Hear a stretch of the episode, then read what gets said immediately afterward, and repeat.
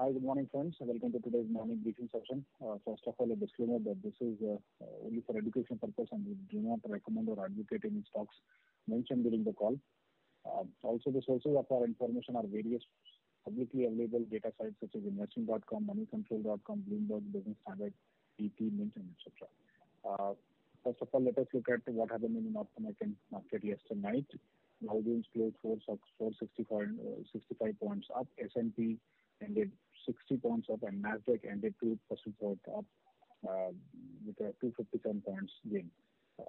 The seller performance was largely driven by hopes of the Portas, the President of the United States, coming back to White House and joining office after his treatment, after his COVID treatment. Let us look what's happening in the Asian market. So Hong Kong, Indonesia, Vietnam, Taiwan, all are trading within 1 to 2 percentage points gain. The rest all markets seem to be flat. On the FII and DIF front, FIIs have bought shares worth 237 odd crores and DIs have sold shares worth 472 odd crores. On the Nifty index, the key resistance level to watch out is 11,500 and the key support level to watch out is 11,215 levels. For Bank Nifty, key resistance level to watch out is 23,440 and key support level to watch out is 23,000 levels. Maximum call open interest we have seen at 12,000 followed by 12,500. So now the trajectory or the field has moved from 11,000 levels to 12,000 levels now. Call writing we have seen at 11,800 followed by 12,200. Maximum put open interest we have seen at 10,500. Followed by 11,000, which will act as a support level, and put writings we have seen at 11,500 followed by 11,400 levels. Maximum pain has moved from 11,100 to 200 and now it stands at 11,300. On the non-speculative side, we have Adami ports, ICHF Limited, and HTFC Live, where we have seen high delivery percentages. On the bulk deal front, some negative news coming from Angel Broking. Angel Broking has been sold by BNP Paribas, and the listeners will be aware that Angel Broking was listed only yesterday. So it rarely happens that a large institutional investor sells on the very first day of listing. On the automotive front, some good news coming from the Tata Motors counter. JLR retail sales have risen by about 50% to 1,13,000. 570 odd vehicles in Q2 of FY21 as against 74,000 odd vehicles in Q1 of FY21. However, the sales is still down by 11.9% on year basis.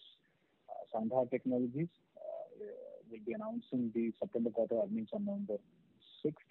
On the pharma front, we have buy recommendation on work hard from business line. Target they have said that investors with a short-term perspective can buy the stock at current levels, and the stock has been in an intermediate term uptrend since the recent past. RT drugs has allocated 6.99 crore equity shares under bonus issue shares. RT drugs has really run up in the recent past, so one needs to watch out the entry levels before getting into it. On the banking and financial side, Indian government has named Sushant Dhure, Ashima Goyal, and Jayant Verma as the new MPC members. Our listeners would also be sort of aware that the MPC meeting slated on October 1st, rather than 29th, 30th, and 1st. So 29th, 30th September and 1st of October has been delayed, and the dates have yet not been announced by RBI. It was probably because the MPC was finalizing new names for its members, and hence the RBI has delayed the meeting dates. Motilal Oswal has come up with a report that it has said that GDP may fall only by 6 to 7% in Q2, which is a very encouraging news from Motilal Oswal. On the L&T Finance Holding counter, the company will be announcing September quarter earnings on October 22nd, and Reliance General Partners has tied up with Fact Sure Analytics for crop insurance business, which will be providing data to Reliance General Partners. SBI is looking to hive off its UNO subsidiary business into a separate subsidiary, as per Chairman Rajneesh Kumar. UNO is its digital payment app, which has now 26 million registered users on the platform. On the IT segment, we have news from TCS, which performed about 7%. So it is on the news of buyback of shares, so it ran about 7 odd percentage points. So this is one counter that we need to watch out for. On the telecom front, we have news on Infibeam Avenues, which the company has entered into a definitive agreement with Jio Platforms and its affiliates. On the construction side, Seva has said that in Q2 FY21, the company has achieved a total sales volume of 8,90,000 odd square feet with a value of 690 odd crores and with a total average realization of 7,700 per square feet. On the consumer side, we have Toyota Camlin counter, and the company will be announcing its September quarter earnings on October 20th. On Britannia counter, we have news that the company will be issuing bonus debentures at the rate of 12.5 per share dividend payment. On the conglomerate side, we have some interesting news coming from L&T counter, which has bagged multiple orders across business verticals in the domestic market. So L&T is something that we need to watch out for. And finally, on the defense news, we have news on Solar Industries counter, whose share price has jumped by some % yesterday. On the news that it has inked a 409 crore defense contract for making hand grenades. So this is all from my side. Over to Abhishek now. Yeah, thanks, Puratan, for sharing this interesting news. Over to agrochemical sectors update. So Dhanuka Agritech, it has announced a partnership with Gramophone. Gramophone is a startup which provides crop solutions to Indian farmers.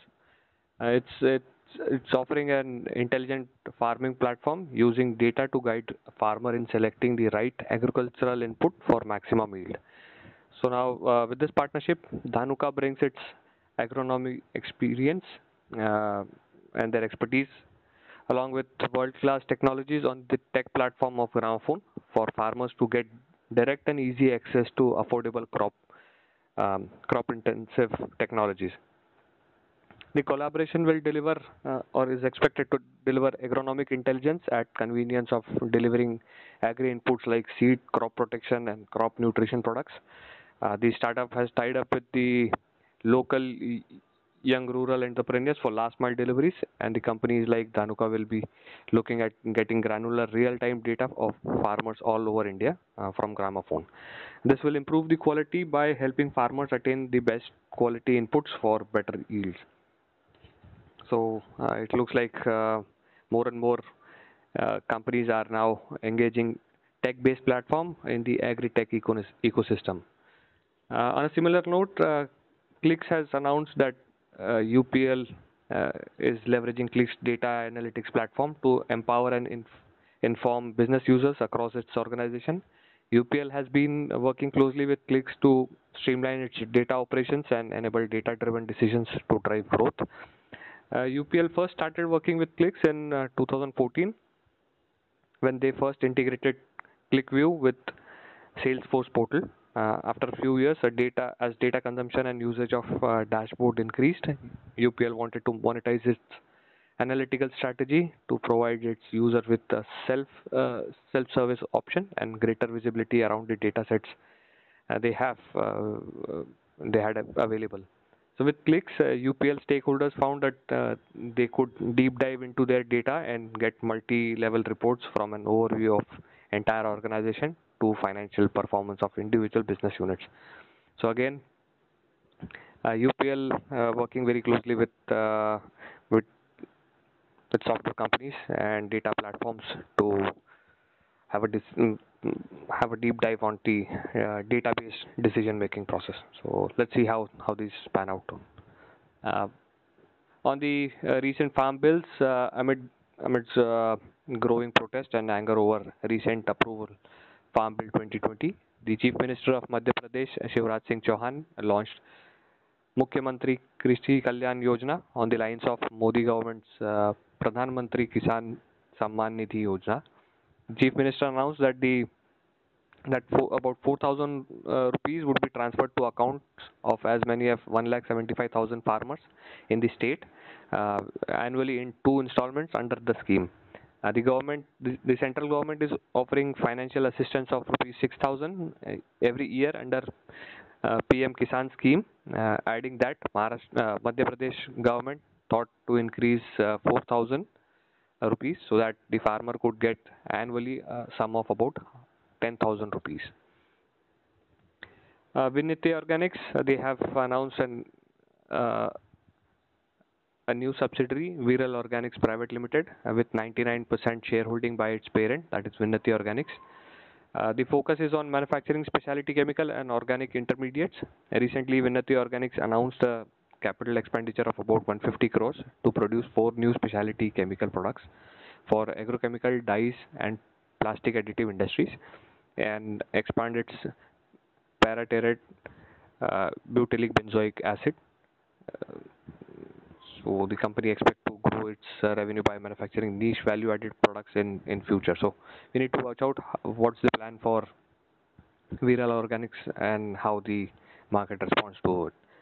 So that's all from our side. Till then, have a nice trading day ahead. We'll come back with few more updates and key decision pointers for you. So thank you. Have a nice day.